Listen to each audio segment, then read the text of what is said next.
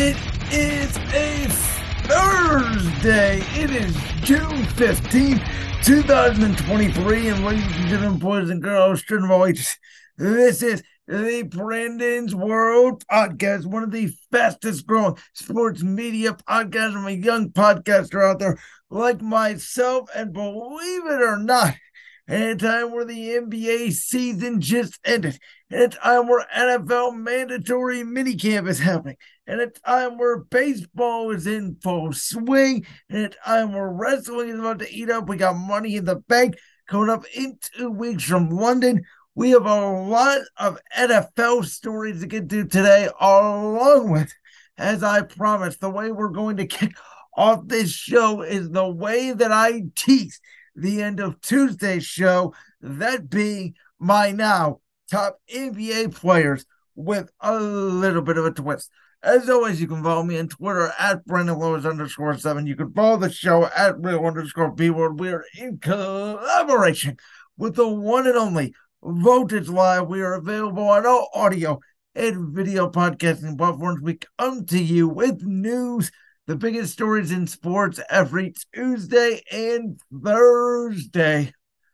Folks, before the NBA playoffs, I had said the top 10 NBA players. I listed them in order from number 10 from number one.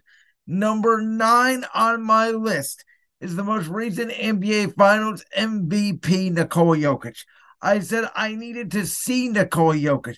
Prior to the NBA bubble, he never got to a Western Conference Finals. Before this season, he never got to an NBA Finals. And at times this postseason, it looked like Jamal Murray was the guy on the night for the Denver Nuggets when Nikola Jokic disappeared, specifically in the Lakers series, game two and three, which again, shockingly, as I mentioned on Tuesday, the Lakers took Denver uh, to four very pivotal games, a lot closer games than what Miami or Phoenix or even Minnesota took Denver, and yet Denver ended up winning all four of those games.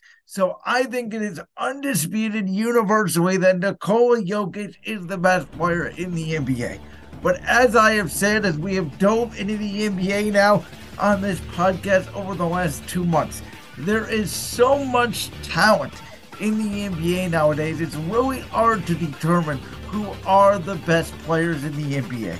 And the more I thought about it, it's really hard for me now after watching the postseason and taking into account things like injuries and personal issues.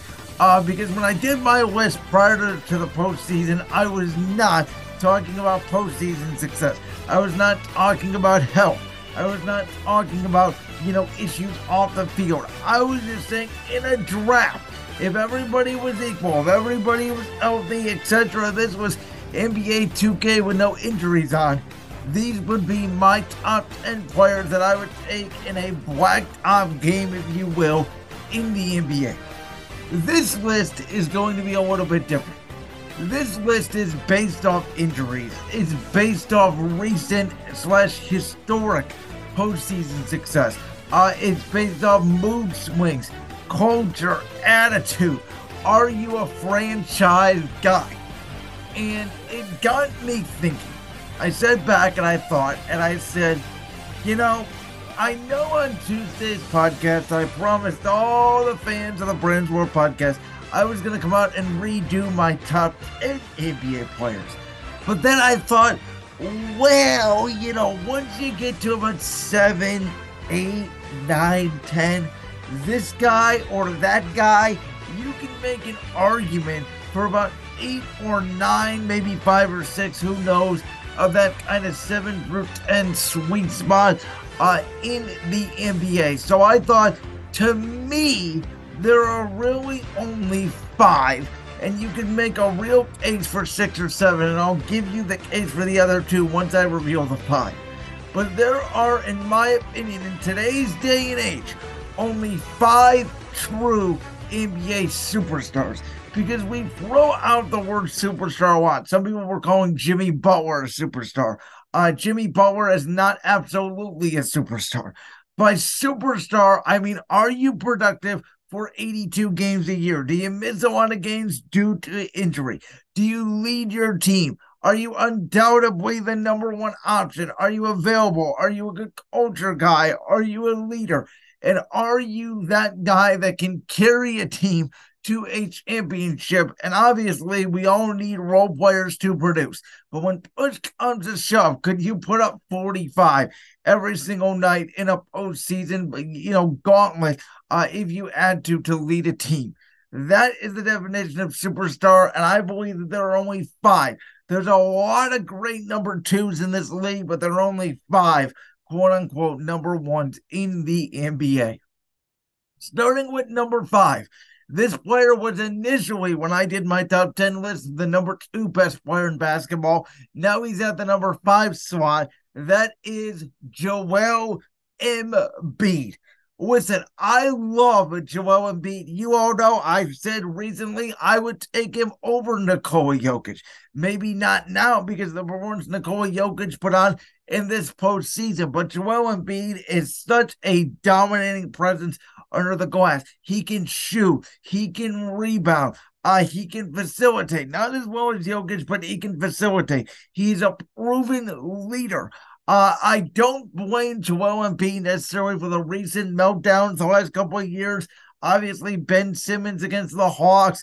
This year they were up 3 2 against Boston. Could not close out the deal because it's a Doc Rivers, it's a James Harden, it's a Sixer thing. But Joel Embiid did not play well in game seven. Uh, I thought his best playoff series overall was the 2019 year against the Toronto Raptors when Kawhi Leonard just went ding, ding, ding, ding, ding, ding, ding in game seven and made the luckiest shot in the history of basketball to put away the Sixers. I thought that was Joel Embiid's year to prove that he could have potentially been the best player on the planet. Uh, that obviously did not happen. He's been sick and hurt and sick and hurt, and he has missed playoff games. So a little bit of a durability issue there with Joel Embiid. But when it comes to winning a championship, he has not been the issue. Uh, I still think the Sixers lack talent behind Boston, behind Milwaukee. They need a true number two. James Harden is not a true number two, and I don't think Tyrese Maxey is yet. You know, a guy like Damian Lillard, who's been on the trade block, even a Chris Paul, I think with his leadership could bring Joel Embiid. I think Joel Embiid is a number one. I think Embiid can be your best player on a championship team. The hell that worries me a little bit because he will miss games because of his size, though, and because of his dominance. JoJo is without a doubt still a top five player in the game and is a number one option. Now, number four, this may be controversial, but at number four, I have the guy who I had been speaking the volumes of over the last two years, and the guy who I previously said was the best player in the NBA, that being Giannis Antetokounmpo. Yes, I have dropped Giannis from one to number four over this postseason performance alone because flat out, if you look at Giannis' career, and a lot like Nikola Jokic prior to the Bucks winning that 2021 NBA championship, I was not giving Giannis his flowers. I said he was about seventh or eighth of the best player in the world, not number one. I needed to see him go through the gauntlet run and go through Miami and go through Brooklyn uh, and go through Phoenix and win that NBA championship. And he was absolutely dominant in the NBA Finals, a lot like Nikola Jokic was. Yet over the last couple years, when Khris Middleton has not been on the court, the Bucks are not the same team. Uh, and I don't care if Giannis was hurt for two games in that Heat series, losing to the Heat in five, especially with Giannis being back in game four and game five. And the one win Milwaukee out of the series was game two without Giannis. Yes, that absolutely does devaluate Giannis. And there are guys that sometimes go on this run, they get breaks. And let's be honest, we would view Kevin Durant differently potentially if that toenail was not on the line when he was in Brooklyn in game seven against the Bucks, which by the way, those three games, Game 5, Game 6, Game 7, 2021. Outside of the games in the finals, he played with Steph Curry and all those guys in Golden State against Cleveland in those two finals. Those three games may have been the best three games Kevin Durant ever played because without Kyrie Irving, without James Harden, uh, Durant was able to essentially carry Brooklyn to that moment in Game 7. Uh, but I do not believe at this point that, you know, we should be giving Giannis as large because there are better players in the league, I think, at this point that can carry their teams rather than Giannis, which is why I do have him at number four. Number three, ladies and gentlemen, I have Steph Curry. And listen, I know he's 34 years old, and I know Golden State was really beat up going into this postseason. But if you watch Golden State throughout the regular season, and it was really clear the year before uh, obviously, Golden State won without Kevin Durant, though Curry did not win that Finals MVP. Steph Curry needed to win at least one Finals MVP, where he was the best player on the court, and he did that in 2022 against Boston. And ever since Kevin Durant left Golden State, since Steph Curry has been healthy, Golden State outside of this year has been perennial championship contenders. Curry might be the best point guard of all time. If you look at his credentials, they're right up there with Magic Johnson. Obviously, Magic Johnson, 6'9, point guard, could pass, could shoot, plays the game a lot like LeBron, transformed basketball. Steph Curry has transformed basketball with his three point shot. A lot of guys like Trae Young uh, are, are emulating Steph, and Steph Curry has basically made it to you have to have five shooters on the court at one time in today's NBA. So Steph is a proven leader. Uh, he has been the leader of the Golden State dynasty, even with Durant there. You can clearly tell Durant was the best player at that time that Golden State needed Durant to overcome LeBron, the Kevin Love, the Kyrie Irving, and even then, just with LeBron and Kevin Love, a Cavalier team in 2018. But you can always tell that Steph was the head of the snake. And when Steph wasn't getting anything going, when he wasn't passing, when he wasn't assisting, Golden State was beatable. If Steph got going, uh, that was the difference. And I give Steph Curry all the credit in the world for again overcoming all those naysayers like myself that said he never had a finals MVP to be able to carry Boston. I said it at the time last year Go look it up. That game four when Golden State Steph scored, I believe, over 40 points. They were down two to one against Boston. That was a Steph Curry defining legacy game and showed to me that he was indeed that guy. Now, number two, this may be a shock to all of you, but I believe the number two best player in the world right now is LeBron James.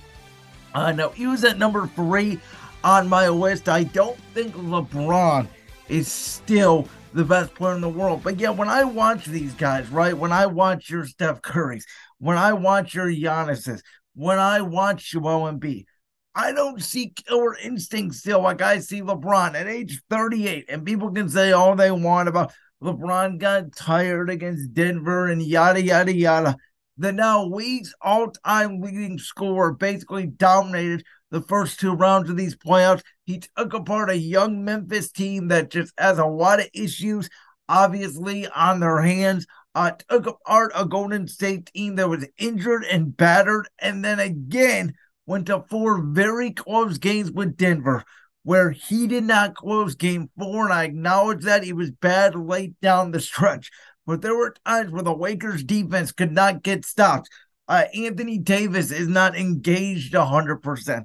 And again, LeBron at age 38 anymore cannot carry a team to a championship. I believe the guy we're going to talk about at number one may be the only guy in today's NBA that can carry a team to a championship. But at age 38, the Lakers aren't even, I believe, a playoff team with just Anthony Davis and no LeBron.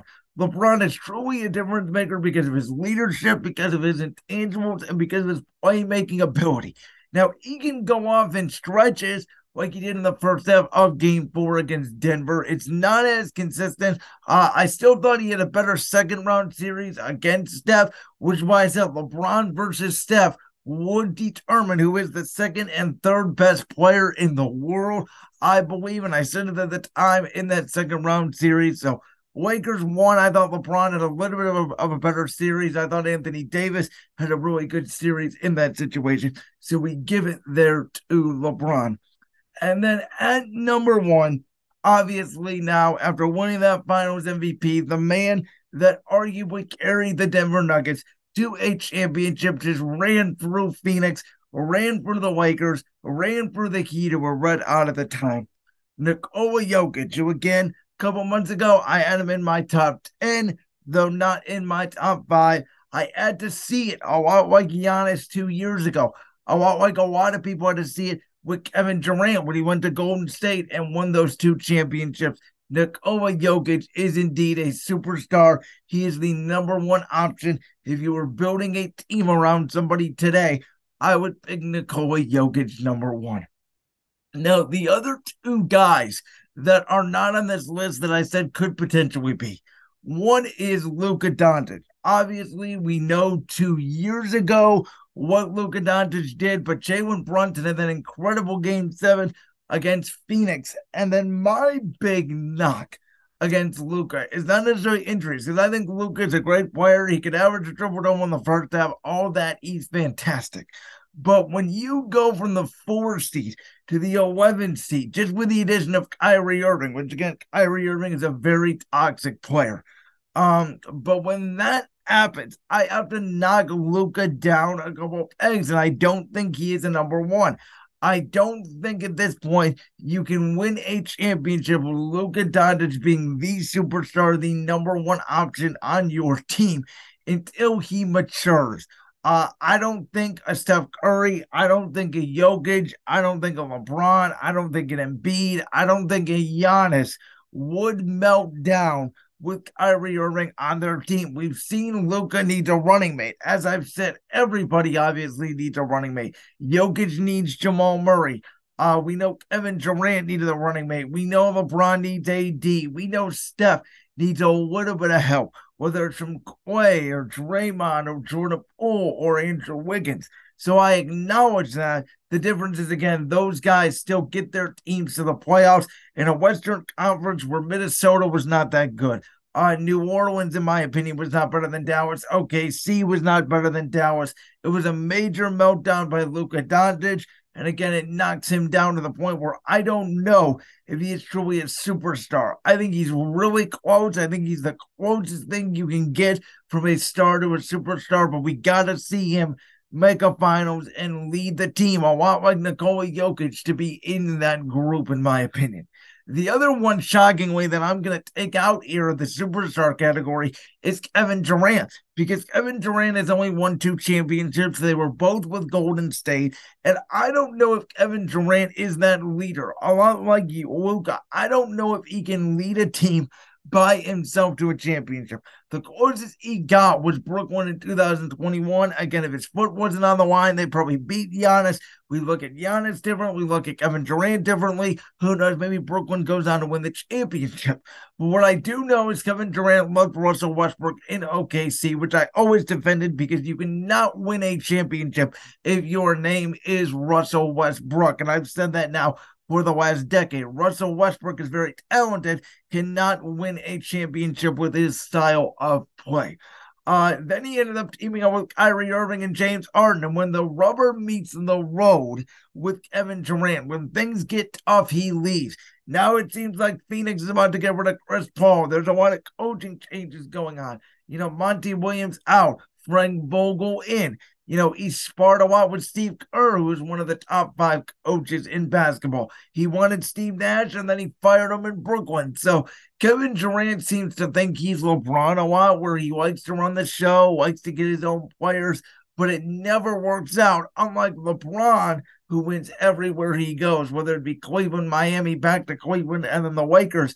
Kevin Durant has only won one place and that being Golden State. And he's only gotten to one of the finals, that being OKC in 2012, where they won the first game and then got basically swept after that by LeBron, Dwyane Wade, Bosh, and that Heatles team. So Durant, I don't know if he can by himself. He may be the best number two of all time. but I don't know if by himself he is a one. Uh, and I don't think at this point Luka Doncic as well is a one. They both need to prove it. Guys like Damian Lillard, I think is again a really talented two. Anthony Davis, really talented too. In my opinion, Jayson Tatum, a really talented too. Does not have that dog, that drive in him. Uh, Ja Morant with his personal issues in his life, like you can't really trust him and everything that's going on with him. Jimmy Butler, I think if you put a step, a Jokic, a that with a Jimmy Butler, Jimmy Butler could be the best number two again. There are so many talented players in the league, but there are only five guys that have that dog in them, that have that guy in them that you can trust that they will give you the same amount of input every single night. And they're great leaders, they're good clubhouse leaders. They manage things, they are real leaders of men, and they can be the number one leader to a championship team. Keyword they're being leaders. I've said that 10 times. That being obviously Joel Embiid, Giannis Antetokounmpo, Steph Curry, LeBron James, and then number one on my list of the top five superstars in the NBA, Nikola Jokic. Mentioned, we shockingly do have a lot of NFL news to get to today, and we're to start off with this guy here on my left in my virtual background if you're watching on YouTube. That being one, Stefon Diggs, because he reportedly yesterday was in Buffalo, showed up for Bills mandatory minicamp took his physical and then walked out of the building and did not come to mandatory minicamp. Josh Allen and Von Miller are on record saying that uh, Stefon Diggs wants to be a part of the team. Josh Allen said it is not a contract situation, it is a personal issue, and he also said that the Bills do not communicate properly. Ooh, that is a mouthful. And for a June issue in minicamp in the NFL, that is never good as I have always said, noisy, loud, talking issues in the building in June, not showing up to OTAs, which again, I love the NFL. It is my favorite sport. You guys know we spend basically September through, you know, May through the schedule weeks talking all things football, whether that be the season, free agency, the draft, the schedule release.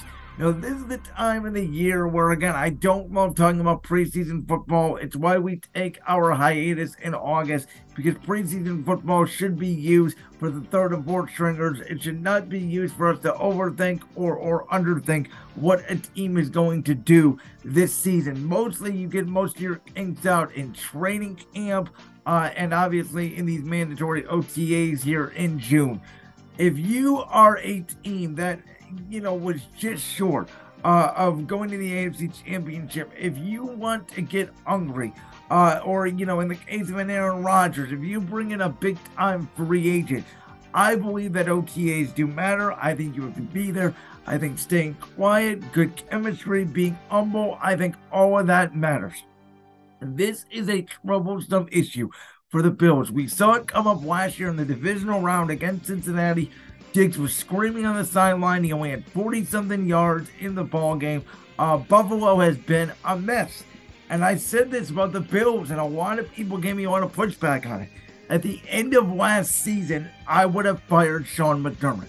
Um, I have said I think offensive coaches are very adept to today's NFL which is all about offense. You can say what you want about defense wins championships. We have defensive head coaches like Sean McDermott, Bill Belichick, and Mike Tomlin that are absolutely tone deaf to the offensive position of football and getting teams multiple weapons.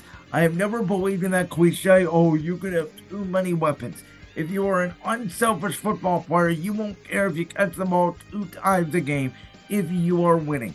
Uh, if you have a lot of weapons in football, it's very hard for the defense to stop you because in football we use this thing called motion where we can dictate pre-snap and post-snap and the good teams do it. Nowadays they use a lot of modern concepts shotgun motion get the toe of the defense runner pass rpo do all these different things to trick the eyes of the defense uh, and Josh Allen, as you know, I'm in love with him. I think he's a top five quarterback in the NFL. I think he's one of the most talented quarterbacks I have ever seen.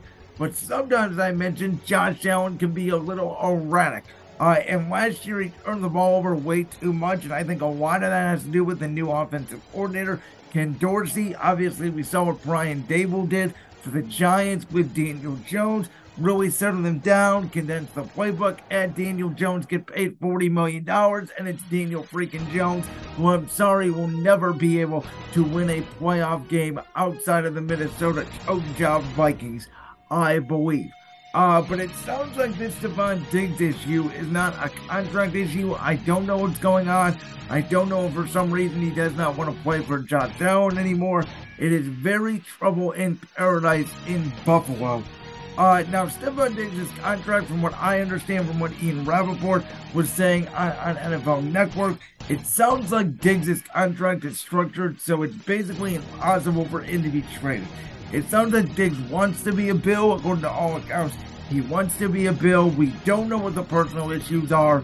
Um, Buffalo may be interested in DeAndre Hopkins, who we're going to get to here in a second. Which, as much as I love Gabe Davis, again, I think the addition of DeAndre Hopkins and their tight end Dalton Kincaid and Dawson Knox, uh, giving Josh Allen more weapons to work with and giving the offense more weapons.